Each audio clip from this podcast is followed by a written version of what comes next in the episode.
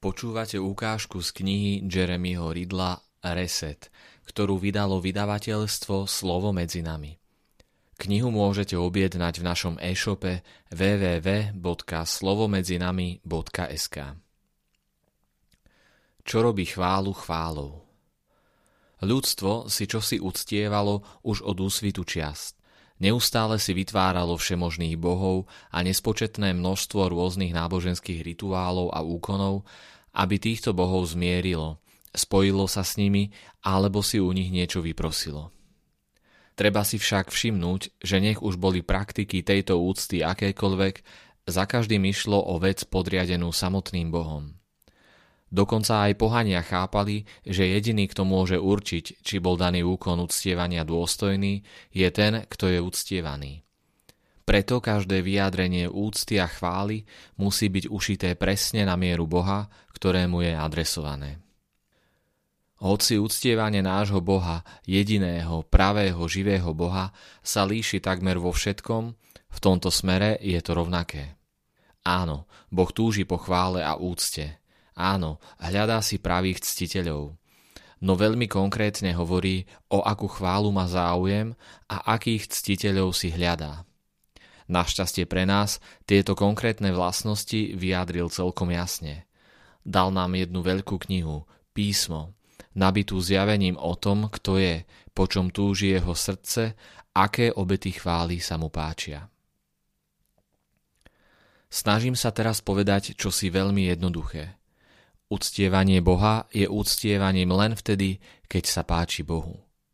Nezáleží na tom, či to znie ako uctievanie, alebo či to má nálepku uctievanie, alebo chvála, alebo je to na iTunes v kategórii inšpiračné.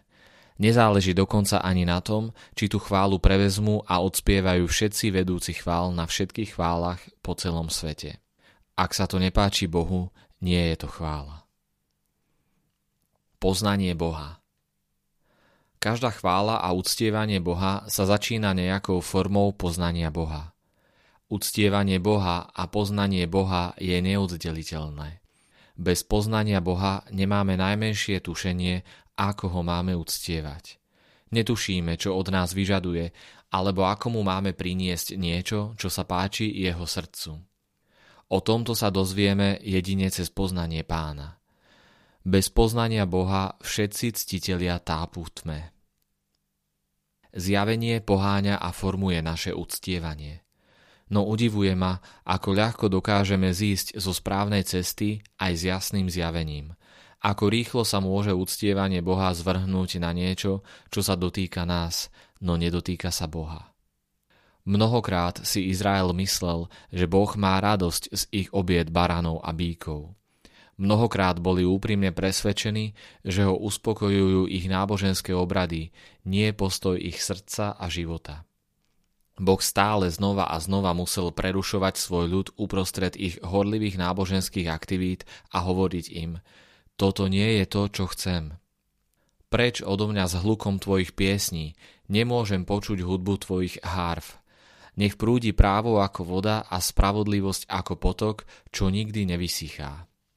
Amos 5. kapitola 23. až 24. verš. Rád by som si myslel, že na nás sa to nesťahuje, no začínam prichádzať na to, že sme v tomto smere vinní, podobne ako starovekí Izraeliti. Boh nikdy nemal záujem o dobrú náboženskú show. A ani o ňu nikdy nebude mať záujem. On nehľadá veľkú skupinu spevákov alebo skupinu ľudí, ktorí sa dokonale naučili stále rastúci katalóg charizmatických chválových gest. Nemyslím si, že by sa Boh niekedy pozrel z neba na zem a povedal si Super, zasa sú tu, spievajú, hýbu sa a kníšu, tak sa mi páči, keď to robia. Toto pre ňoho nikdy nebolo to pravé orechové. To, čo hľadá, sú ľudia, ktorí ho naozaj poznajú – tí, ktorí žijú v poznaní jeho pravdy. Prorok Ozeáš zachytáva, ako sám pán hovorí Lásku chcem a nie obetu, poznanie Boha viac ako zápalnú obetu. Ozeáš 6. kapitola 6. verš Bez poznania Boha nemá žiadny uctievajúci človek istotu, že jeho náboženské aktivity, obety alebo udalosti sa skutočne páčia pánovi, alebo že ide o veci, po ktorých on túži. Nie len, že ľudia bez poznania Boha nepochopia a nestretnú Boha, ale pre tento nedostatok poznania ľudia hynú. Prorok Ozeáš zachytil, ako sa pán vyjadril aj k tejto téme. Môj ľud hynie, lebo nemá poznania. Pretože si odmietol poznanie, odmietnem ťa, nebudeš mi slúžiť ako kňaz. Ozeáš 4. kapitola 6. verš. Pre každého moderného levitu sú to veľmi alarmujúce slova. Musíme si teda klásť otázku, poznáme Boha? Trávime čas štúdiom toho, čo nám on sám o sebe zjavil vo svojom slove, alebo trávime čas len štúdiom piesní, kníh a účtov na sociálnych sieťach iných ľudí. Napríklad, ak skladaš piesne, potrebuješ tráviť menej času žitím podľa poznania iných ľudí a viac času získavaním vlastného poznávania. Potrebujeme sa pevne rozhodnúť, že budeme prehlbovať svoje osobné poznanie Boha cez verné a dôkladné štúdium Jeho slova. Zmysel teológie Prednedávnom sme prišli o jedného veľkého teológa a muža viery našich čias, Jamesa Inela Pekra. O jeden jeho citát sa delím už takmer 20 rokov, teda odvtedy, ako som ho čítal prvýkrát. Teológia slúži doxológii a zbožnosti, teda chvále Boha a praktizovaniu nábožnosti. Je dôležité, aby toto chápali všetci vedúci chvál. Teológia slúži doxológii. Zmyslom celého štúdia Boha je uctievanie Boha. Jeho zmyslom nie je stať sa namysleným, nafúkaným a elitárským. Jeho zmyslom je umožniť nám vstup na vyššiu úroveň chvály a uctievania Boha. Keď som to prvý raz pochopil, zažalo to vo mne veľký oheň. Odrazu som si uvedomil, že práve tí, čo chvália Boha, majú byť tými najväčšími teológmi. Hĺbkové štúdium Božieho slova sme ponechali biblistom a intelektuálom, no je potrebné, aby sa doň pustili aj umelci, hudobníci a básnici.